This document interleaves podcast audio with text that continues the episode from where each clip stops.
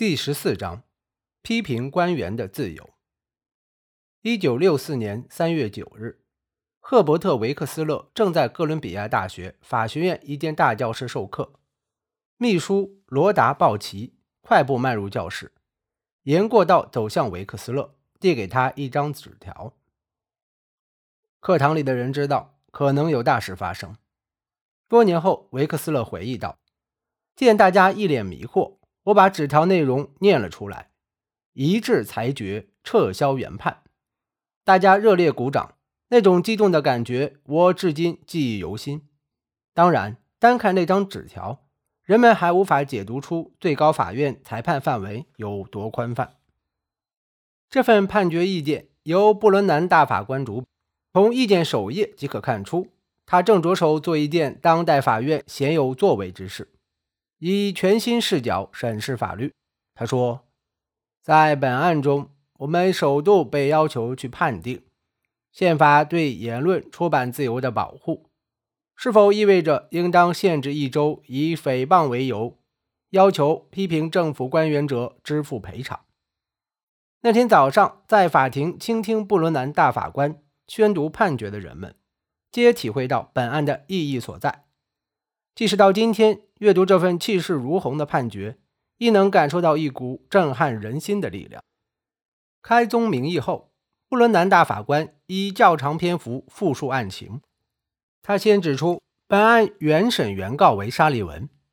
被沙利文以诽谤为由起诉的包括4位阿拉巴马州牧师，以及纽约时报公司，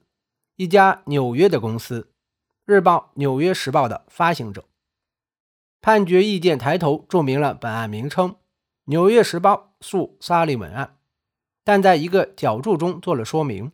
这个判决意见也适用于阿伯内西等诉沙利文案及牧师们的案件。布伦南大法官复述了关注他们的呐喊这则广告的内容，并在判决意见附录中附上同等尺寸的广告副本。副本依判决书开本大小折好，一并汇编入册。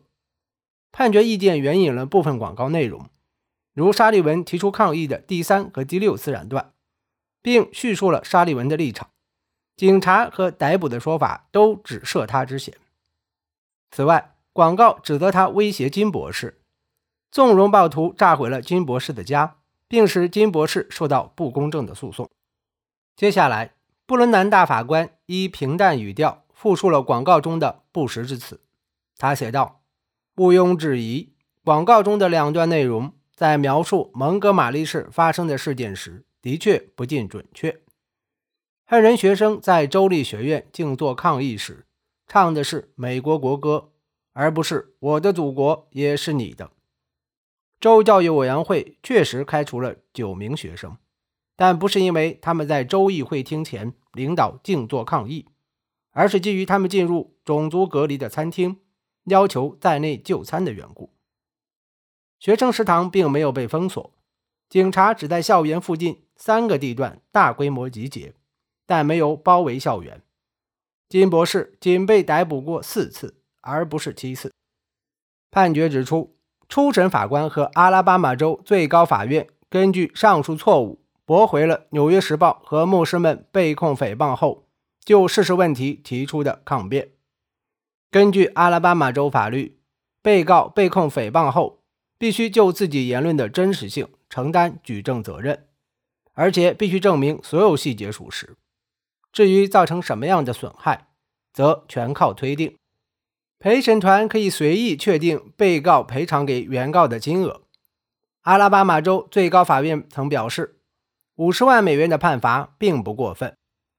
因为陪审团根据某些事实认定《纽约时报》的行为纯属恶意，比如《纽约时报》并未像回应帕特森州长那样对沙利文的抗议予以回应，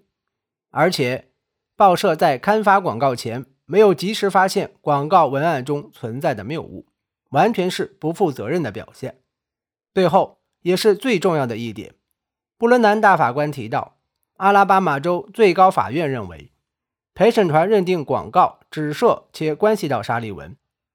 是因为对警察和其他政府部门的批评。通常意味着对主管这一部门的官员的批评。描述完阿拉巴马州这起案件的前因后果之后，布伦南大法官说道：“我们撤销原判，因为阿拉巴马州法院在政府官员因职务行为受到批评而提起的诽谤诉讼中所适用的法律规则存在宪法缺陷，未能保护宪法第一修正案和第14修正案确立的言论出版自由。”这段直言不讳的论断之后，是长达28页的判决理由。阅读这段内容，简直是梳理宪法第一修正案含义的赏心悦目的历史之旅。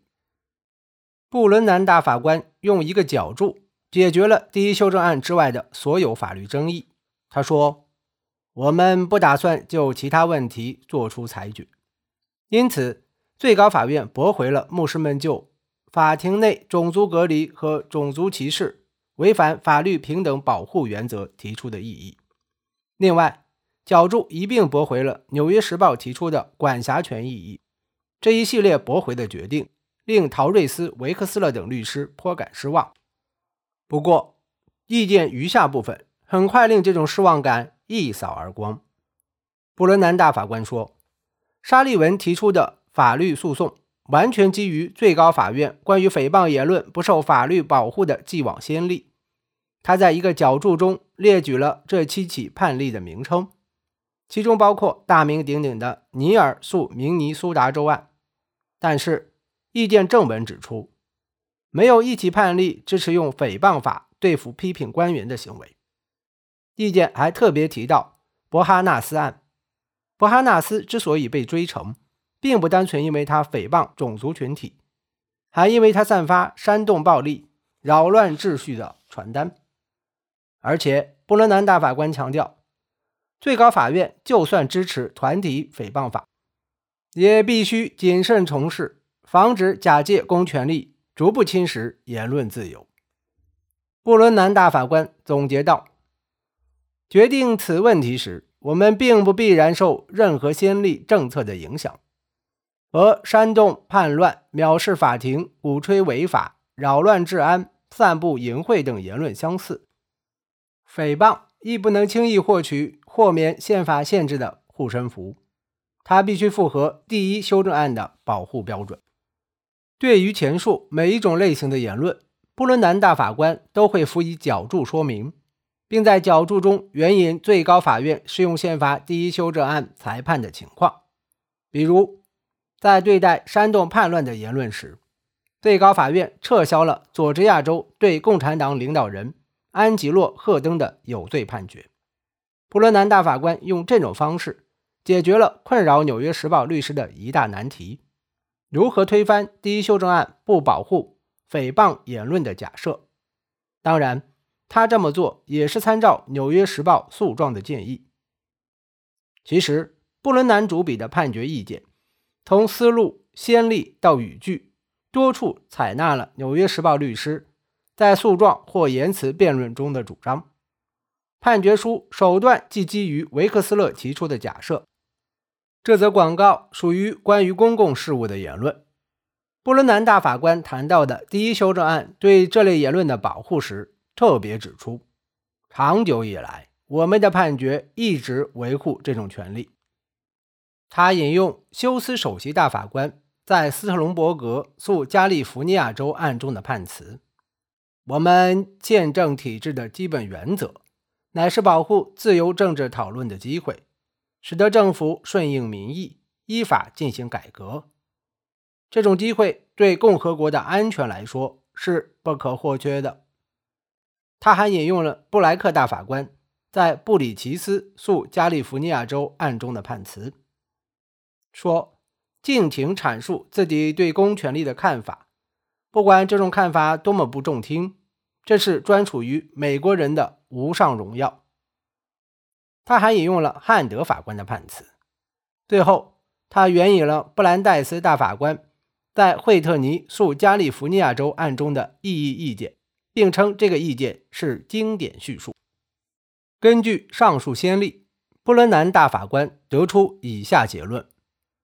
我国曾对一项原则做出过深远承诺，那就是对公共事务的辩论应当不受抑制，充满活力并广泛公开。它很可能包含了对政府或官员的激烈、刻薄甚至尖锐的攻击。在此背景下，我们考虑了本案涉及的问题。本案中的内则广告抗议的是我们所处时代的主要公共议题，它显然有权得到宪法保护。布伦南大法官一语中的，点出了美国自由的本质所在：容忍不受限制甚至刻薄尖锐的争论。这也成为《纽约时报》诉沙利文案判决意见中后来最常被援引的名句。但是光谈自由的本质尚不足以让《纽约时报》赢得这场官司，所以布伦南大法官说道，要判断广告是否能受宪法保护，尚需注意两个问题。首先，广告的确陈述了部分不实内容；其次，沙利文坚称受到广告诽谤。关于第一修正案保障范围的权威解释，意见写道，一直不承认将证明言论的真实性作为例外，无论是法官、陪审团或行政官员主持这一证明过程，更反对将举证责任交由言论发布者承担。随后，意见援引布伦南大法官本人在全国有色人种协进会诉巴顿案中的判词：